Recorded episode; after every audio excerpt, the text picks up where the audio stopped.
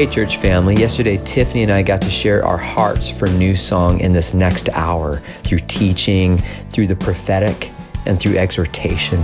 Would you please consider fasting and praying into this word and let Him direct you as you put action to your faith?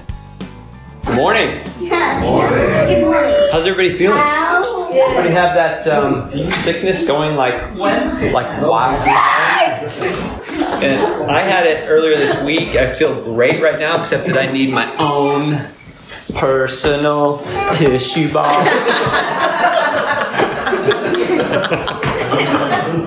As you can see, we're doing things a little bit differently this morning. And that's based in part on something that we feel like the Lord is stirring in our hearts for new song prophetically. There's a few things to share about that after Tiffany launches with this word. So I'm going to ask you to just do whatever you want to do in this next.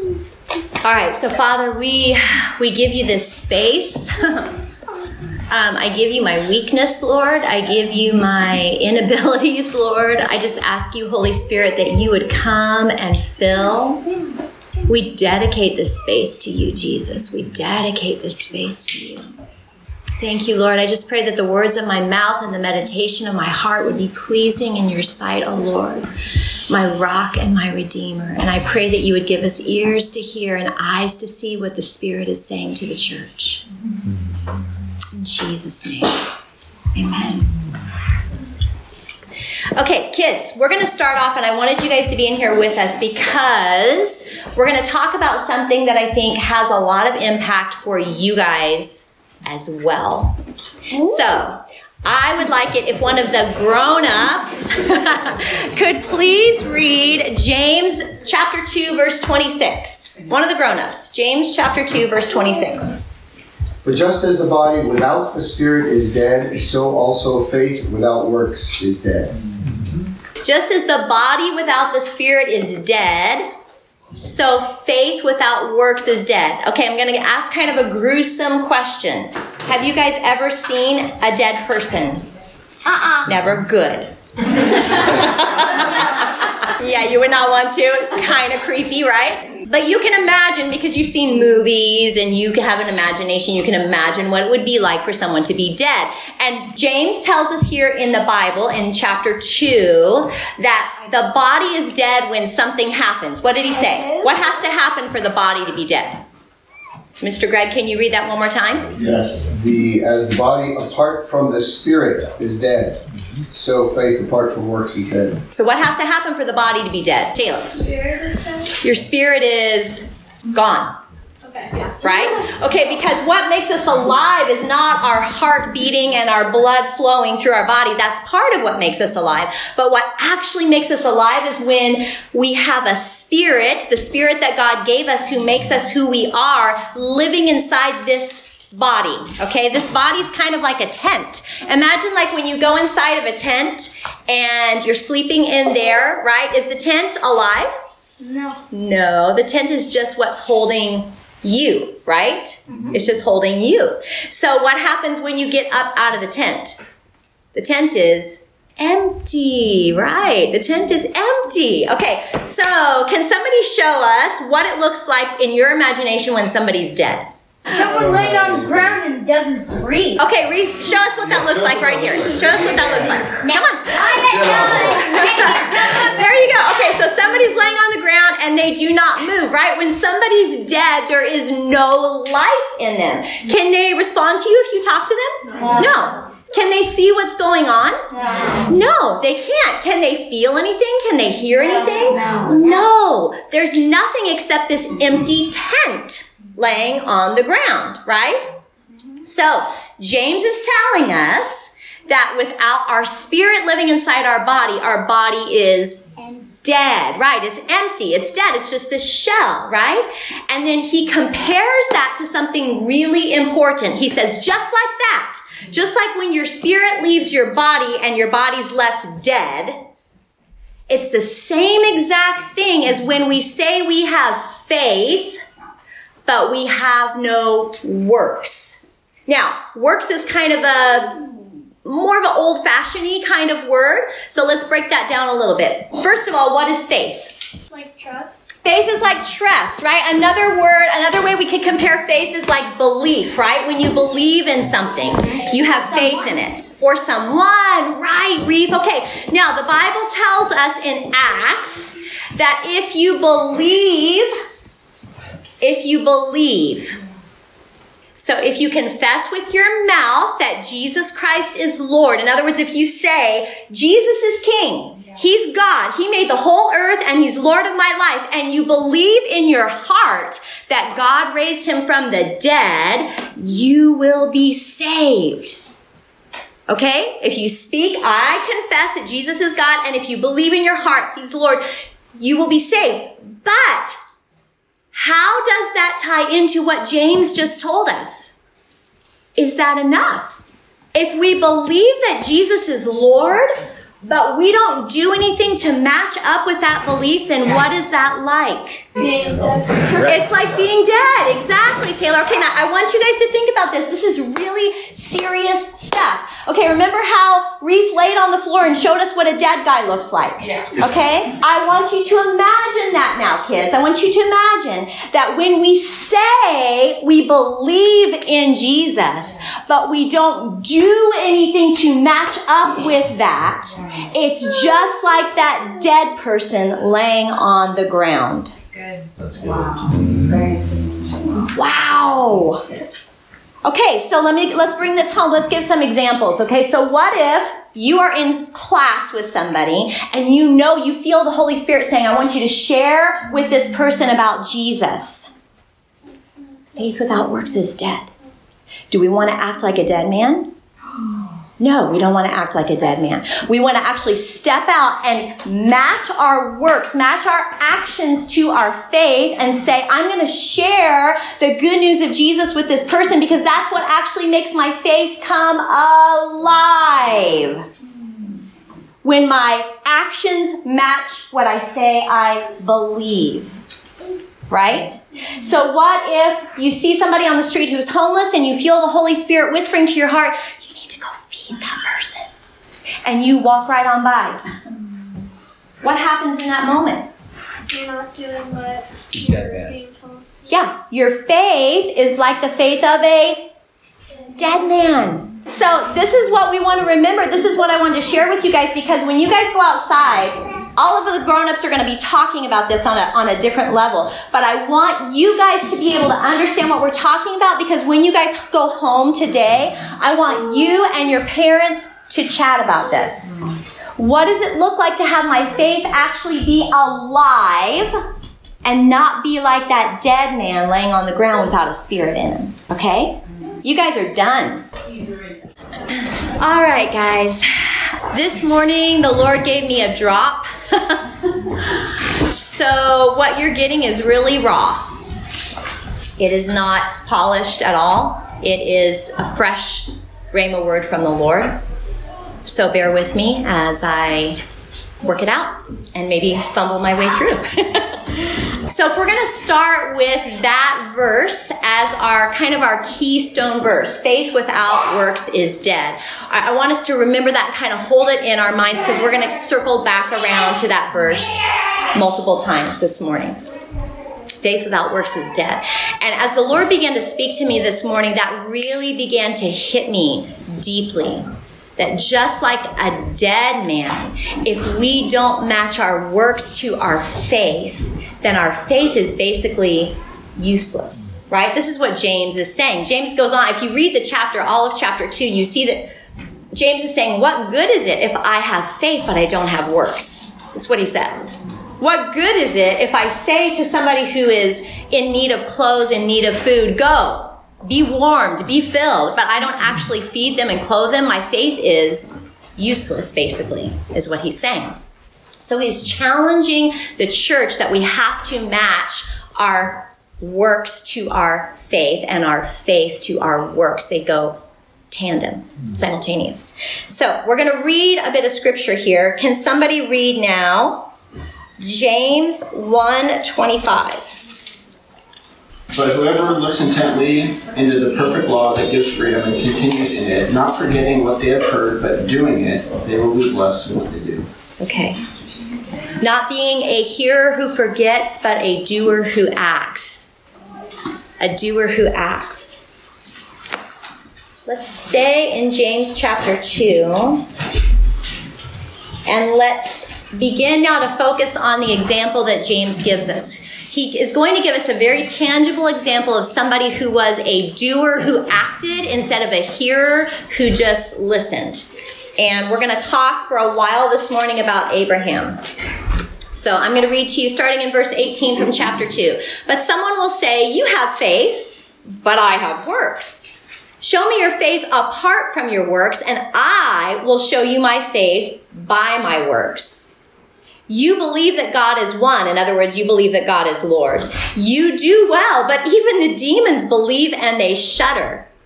Do you want to be shown, you foolish person, that faith apart from works is useless? So now he's going to show us, he's going to demonstrate to us.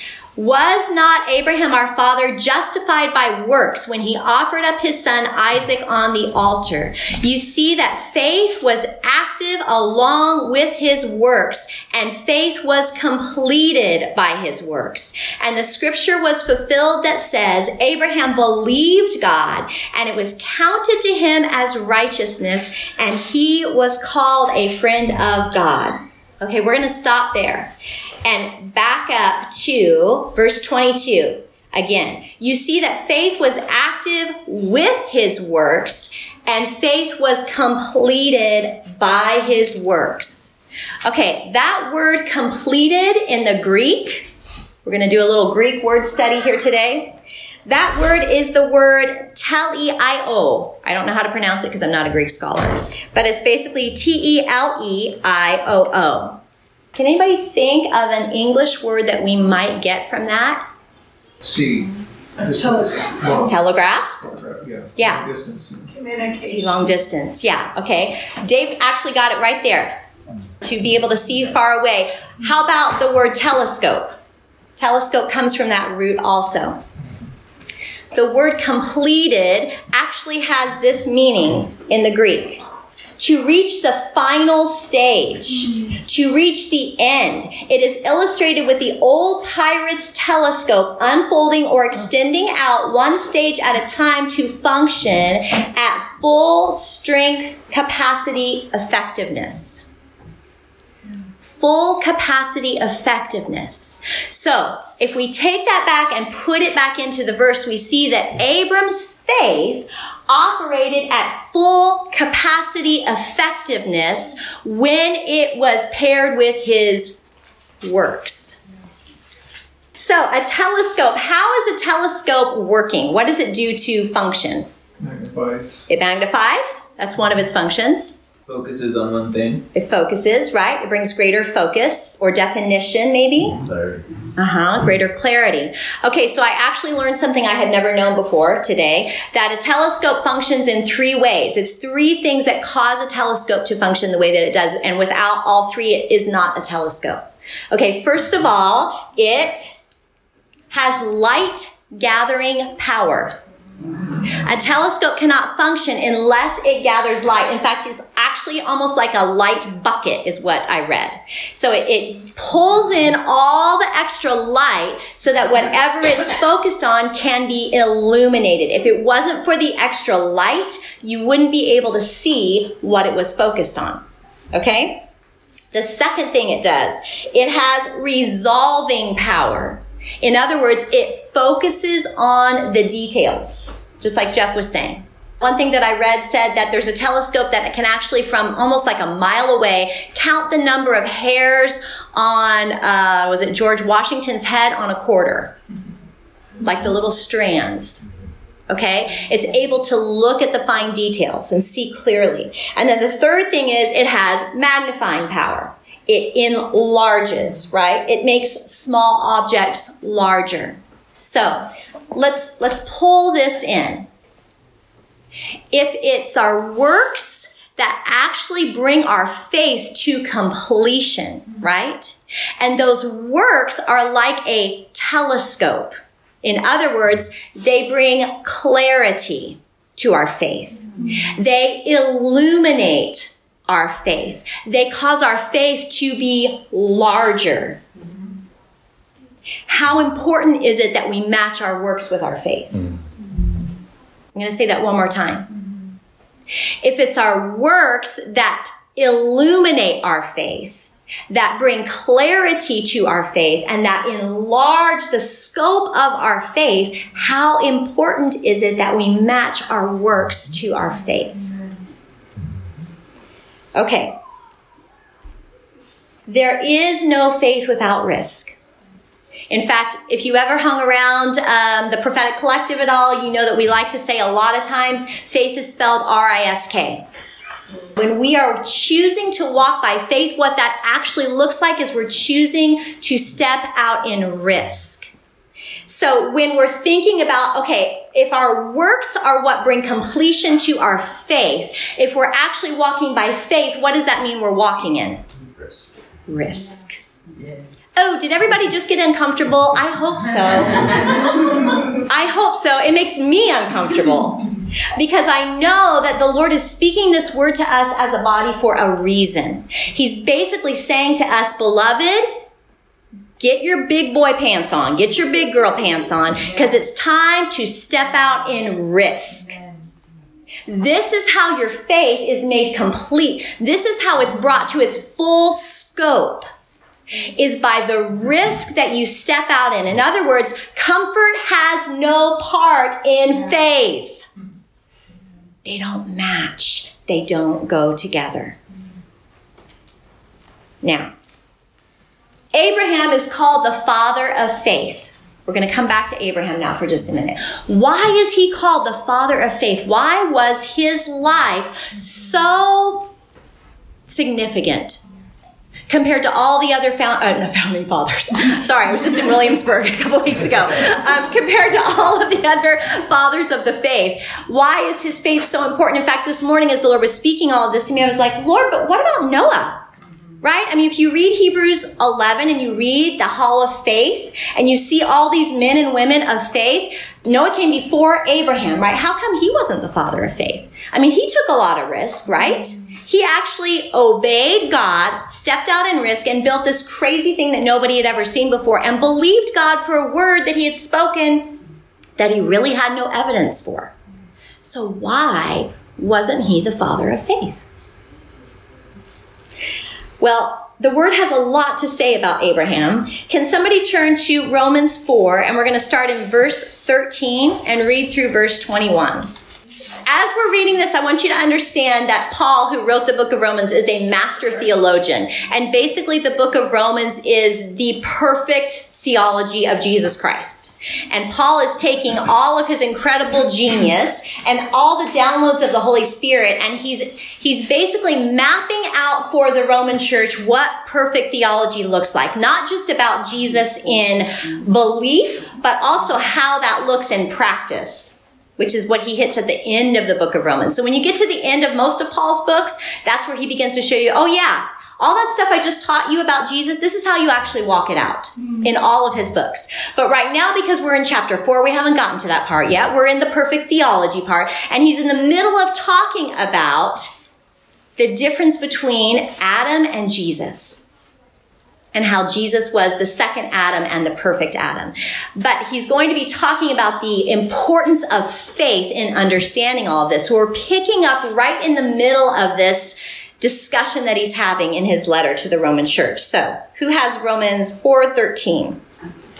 For the promise to Abraham and his offspring was that he would be heir to the world and did not come through the law, but through the righteousness of faith. For it is the adher- adher- uh, adherence to the law of who are to be the heirs. Faith is null and the promise is void. For the law brings wrath, but where there is no law, there is no transgression. That is why it depends on faith, in order that the promise may rest on grace and be guaranteed to all his offspring, not only to the adherent of the law, but to also to the one who shares the faith of Abraham, who is the father of all of us. As it is written, I have made you the father of many nations in the presence of the God in whom we believe, who gives life to death and calls into existence the things that did not exist. In hope he believed against uh, hope, and he should become the father of many nations. As he had been told, so shall your offsprings be.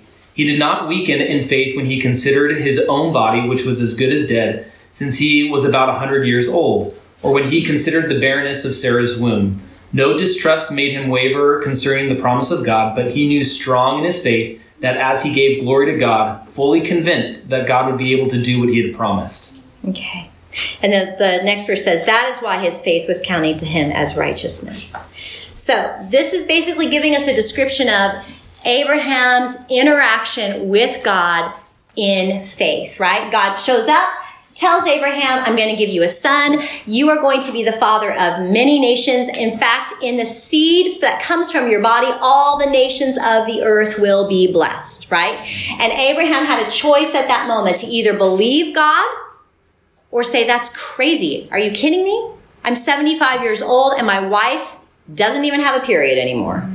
It's impossible. Right? Impossible. So at that moment, Abraham had a choice. And what I love here is that in verse 20, it says, No unbelief made him waver concerning the promise of God. So, this is what the Lord began to highlight for me this morning. No unbelief made him waver. Now, I want us to imagine what it would have been like to be in Abraham's shoes. For 25 years, he carried the promise of God. From the time he was 75 till the time he was 100, he had to carry the promise of God, choosing to believe that God was actually going to show up and eventually do what he said he would do, even though all of his circumstances were screaming the opposite. And the word tells us, Paul tells us here, no unbelief made him waver.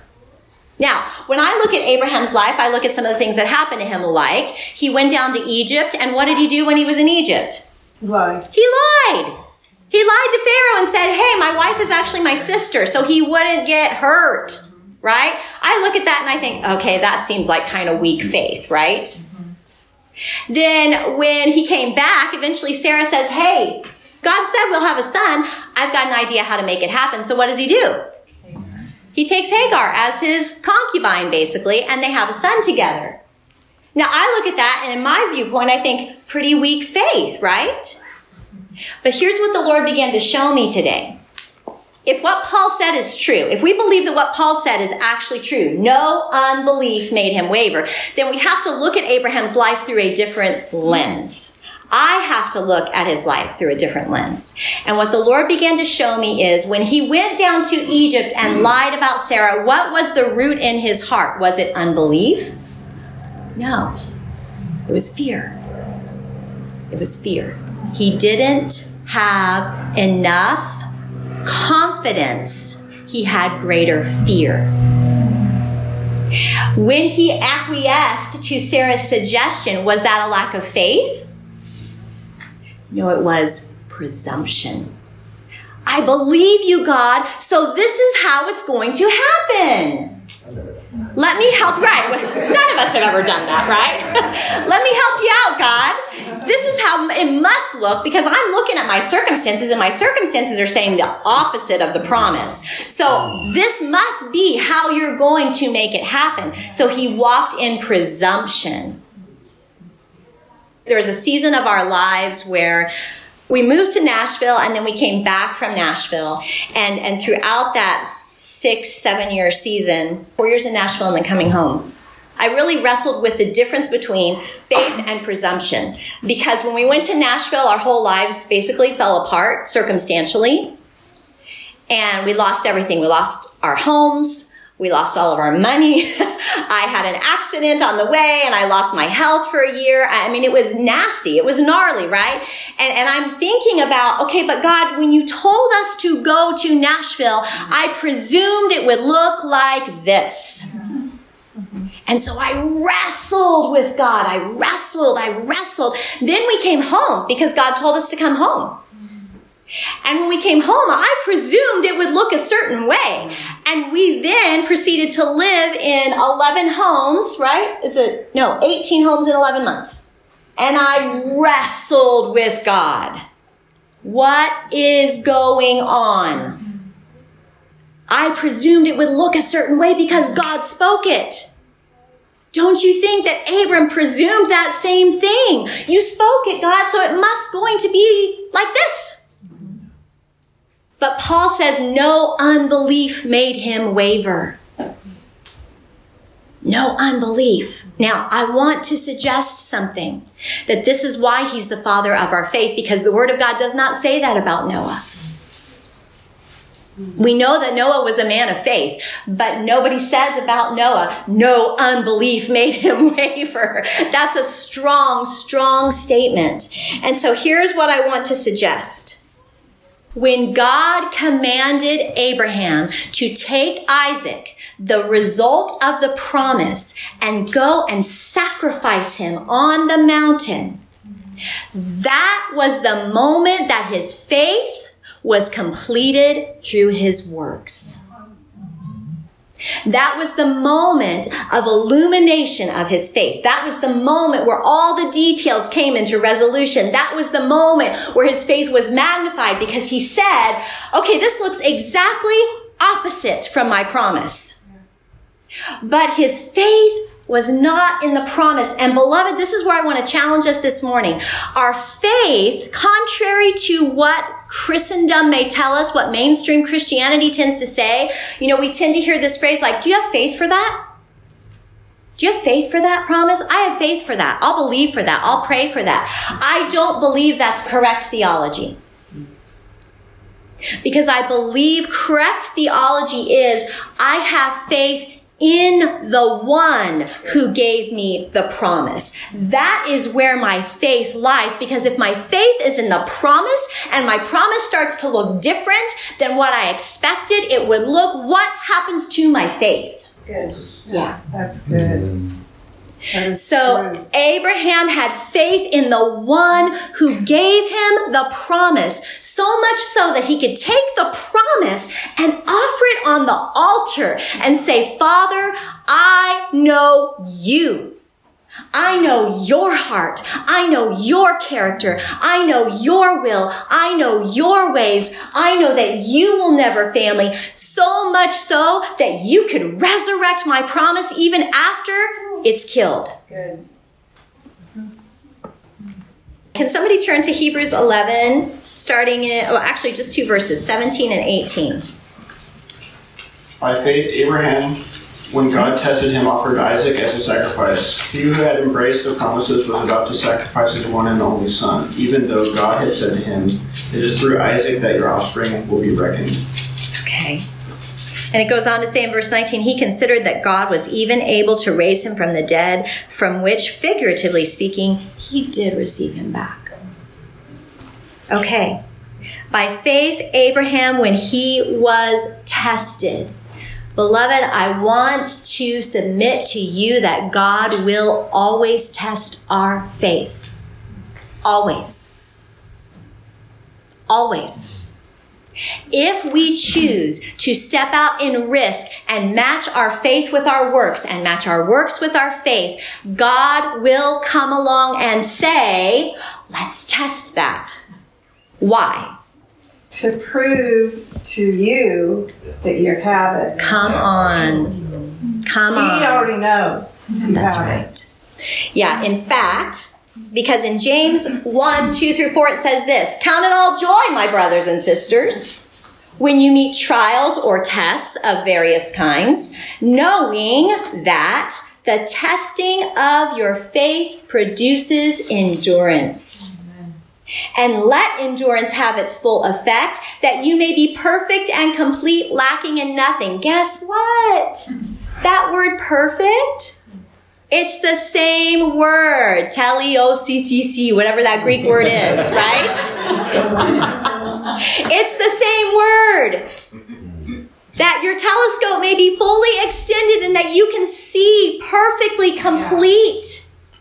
So God is going to test your faith and he's going to ask you, will you choose to endure so that you may become perfect and complete, lacking in nothing?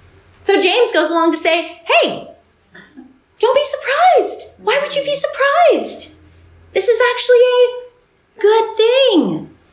Brothers and sisters, match your works with your faith and then expect that God is going to come along and test it so that you can stand firm and be perfect, lacking nothing. I believe that the Lord is desiring to test our faith by asking us to match our faith with our works.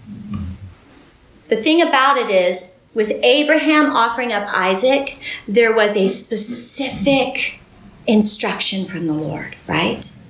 So, again, we don't want to swing into presumption and just start to think, I'm just going to walk by faith and I'm going to do this and I'm going to do that and I'm going to this and that and this and that, right? That falls into presumption. We have to wait and hear what the Spirit is saying.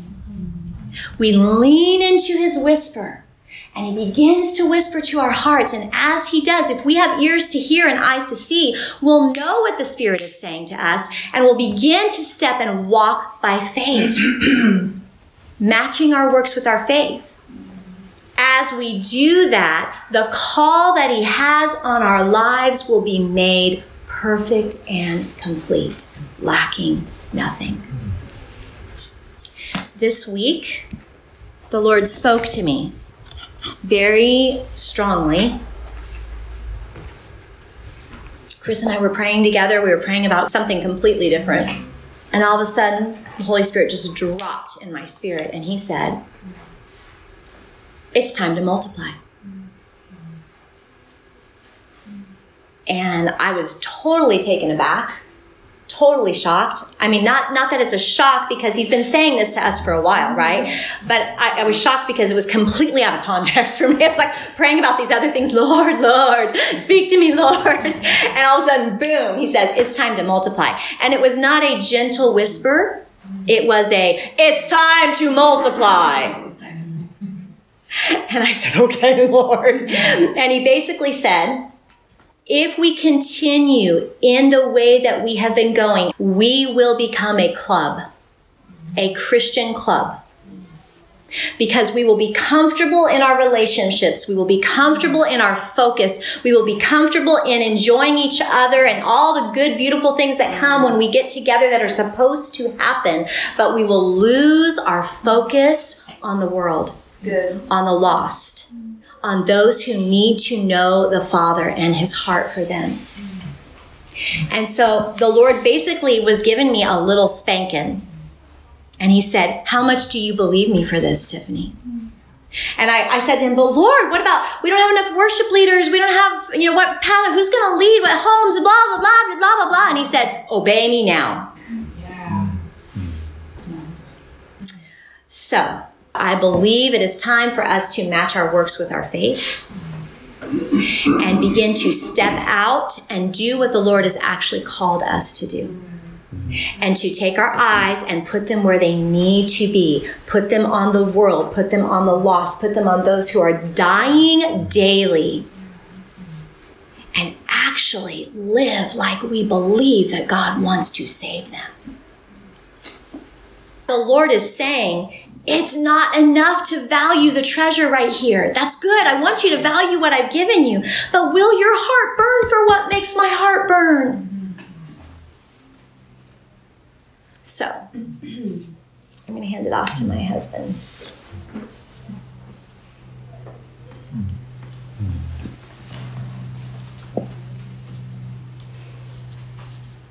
One of the things that happens when we step out in faith and act on. We do the works, we act on that faith, and then God tests us and it falls apart. Is that we retract. We think, oh, I don't want that to happen again.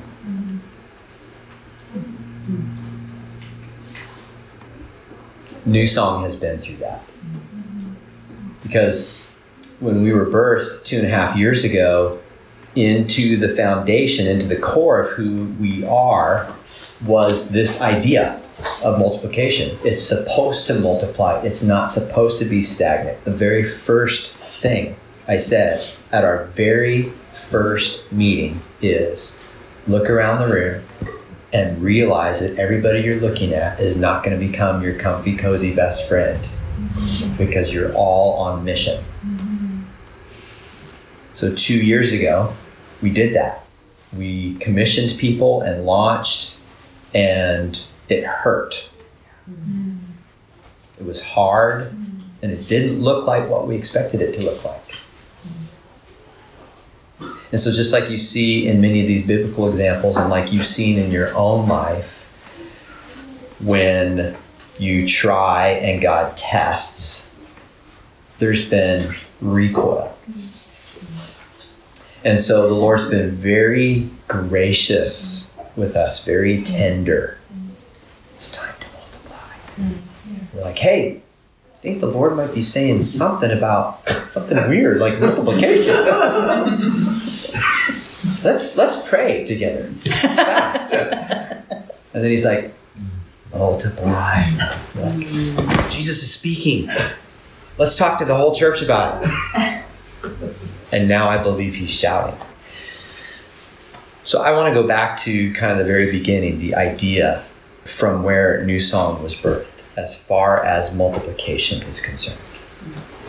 Because it's based on what I believe to be a very simple misunderstanding of the biblical term pastor. Now, a lot of us in house church context don't have trouble with this, but we may still, because of our collective cultural background in church, we may still have a hard time with this. If I say, God has called all of you to be a pastor, our first thought is, well, I'm not going to stand up in front of a podium and teach everybody and lead a church mm-hmm. because that's what culture has projected on us about what that term means. And it doesn't. That's not the biblical meaning. If we had time, we'd open up each gospel and Acts where something of the Great Commission is spoken at the beginning of Acts and near the end of each gospel. So important that it's repeated five times. Basically, go and do likewise. It's said several different ways, but that's the idea. Jesus spends three plus years with these guys and gals that he pours his heart into. And the entire time, he's demonstrating what a good shepherd looks like. Have you ever thought about how many times he uses the word shepherd? I didn't have time to look it up, but you can just think about it. It happens all the time throughout the Gospels. He's constantly giving parables about shepherds, talking about himself as a shepherd, explaining what that is. Because this is how he's living with the disciples. We might say mentor, father, discipler, etc. The idea is one who cares for others, one who cares for those that he is responsible to care for, a shepherd. So he spends three plus years behaving this way with his disciples and then finishes with this one statement. It's like, let's say you have a family and you're raising your kids and God told you tomorrow I'm taking you, you're coming home. What would be the one? I mean, it's like you got one shot to tell your kids and your family one thing. Uh, I, I love you a lot, and I'm sorry for my failures, and be good to your mom, and do great in life. I mean, what would you say? what would you say? And Jesus, bodily, for the last time, is there with his disciples, and it's the last thing that he has to say. And he says, As you go, make disciples, baptize them, and teach them everything I taught you. What's he saying? What's he saying? Shepherd. Shepherd. Shepherd. Therefore, I believe the call on every believer's life is to pastor. Mm-hmm. I'm not talking about whether or not they have the gift of pastoring. Mm-hmm. I'm talking about discipling, shepherding. None of us can say, well, that's not a personality match for me. That's good. None of us can say, there's a million reasons why I can't do that right now. None of us can say anything but, yes, Lord. So, back to this question. If I ask a group of Christians, God has called you to pastor, and the first thing that comes to your mind is standing before a podium, teaching, and leading a church, I, I want you to put the big X through that. That's not what I'm asking you. Can you think instead of being in your home at mealtime and your neighbors have been invited into your house? And you're developing a relationship with them so that you can care for them. You guys, did the disciples know that they were being discipled on the front end? No, they were pre believers. They were just following somebody who looked powerful because they were looking for the Messiah. They did not think, yeah, this is about me being discipled. Neither will your pre believer neighbors. They'll just know, wow, this person is so loving. This person seems genuinely concerned about me, genuinely caring about me in their nature. It's kind of odd. so, in like manner, everyone here in this room is called to pastor. I believe for all of you, at one time or another, sooner rather than later, it means literally churching in your home. You are his hands and feet. You are called to multiply yourself. You have spent time with Jesus. You've walked with him. You've been tested by him. And for each one of you right now who have walked with him side by side, some of you for years, he's asking, Are you ready to do this? Mm-hmm. Now, in this context, for those who call New Song churches their home, we're adding to that this challenge because of how we believe the Lord is speaking, how we're convinced the Lord is speaking in this hour. Will you launch in your home?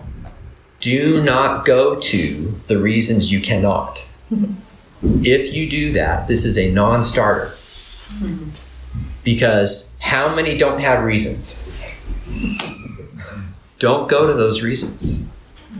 I'm thinking about Jason and Andy, who, toward the beginning of summer, maybe May ish, and, and they've got all the reasons not to do this, but they decided, we're doing it. We're starting a youth group in our home. And they bring young people together and they disciple them and they pour into them. Jason, do you have a million reasons not to do that? Uh, yes, sir. Yes. On the daily. Yes.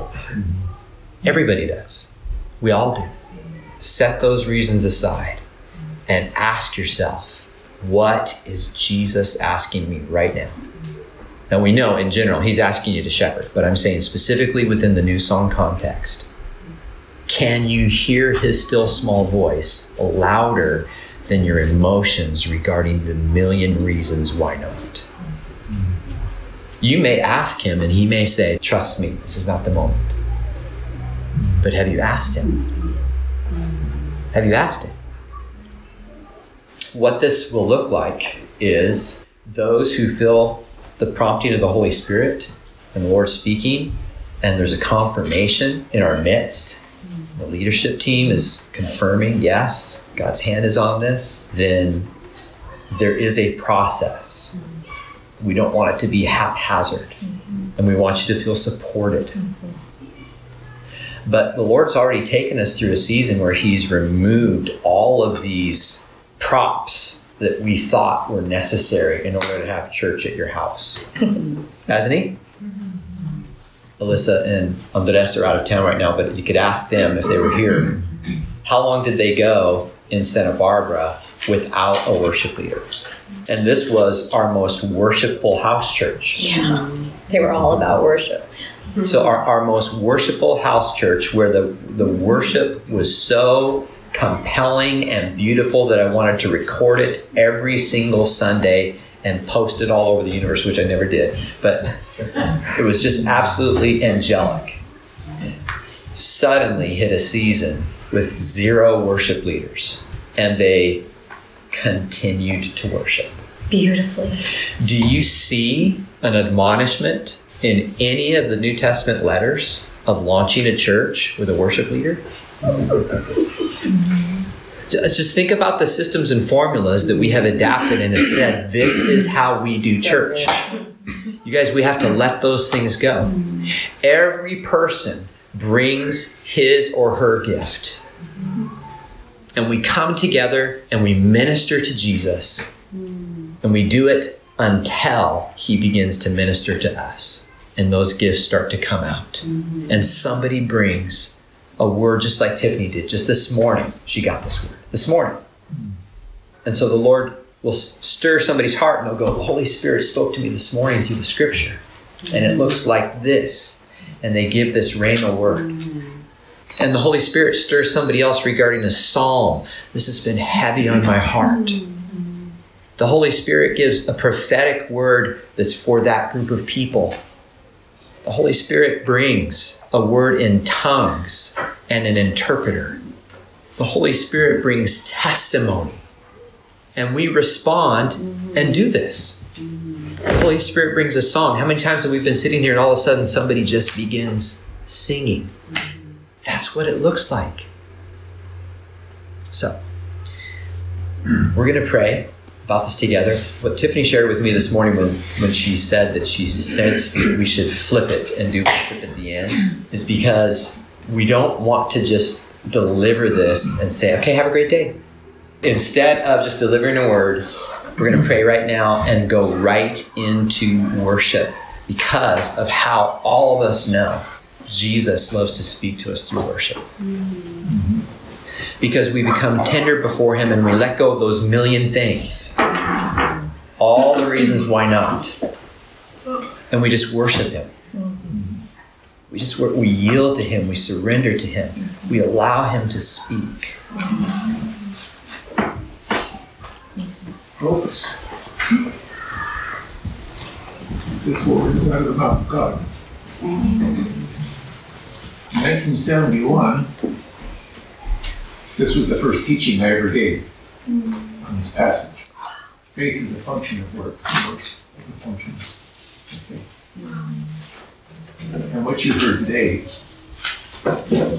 believe it and walk in it. When I picked up my Bible, because I heard those, that passage mentioned, I go, man, I gotta look that up. Hmm. Took the book up. And that's where it opened to. That's not an accident. So I'm here to tell you that this is the deal. This is what we're gonna do. Mm-hmm. We're gonna obey. Walk in faith.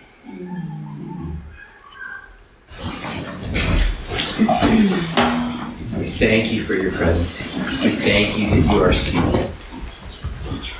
I thank you for each person in this room and for your heart for each one of these shepherds. Speak. Speak in. Speak. Please, God. We lift up your name, Lord Jesus.